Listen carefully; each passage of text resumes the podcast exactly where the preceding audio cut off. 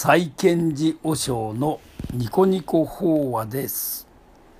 良きにつけ、悪しきにつけ、物の盛りに衰えの姿が顔を覗かしゆくのが自然の様子であり、人生の姿でもあります。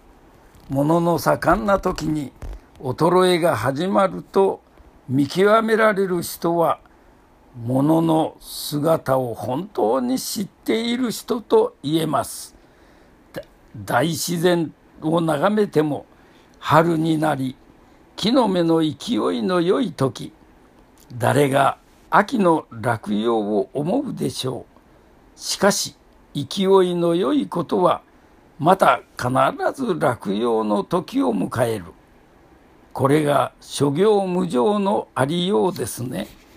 しかし人間生まれて成長しておりますが死に近づいていくとは考えてはないでしょう。でも実際には確かに死に近づいているわけです。物の移り変わりは流れる水のようにしばらくもとどまらぬものです。この世に存在しているものすべて流れ流れている。この一時いや一刹那に物事の姿があるのです。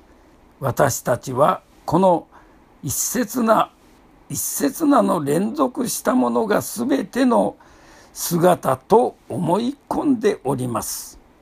ところが一切万事がただ一回だけのものなのです。一刹那だけなのです。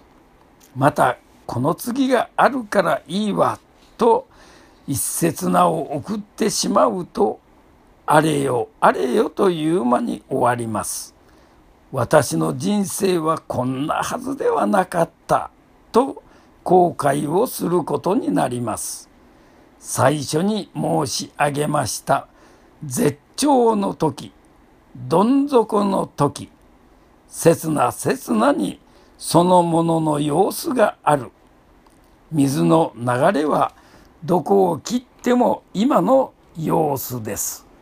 人生もまたしかりです。今今を大切にいたしましょう。合唱。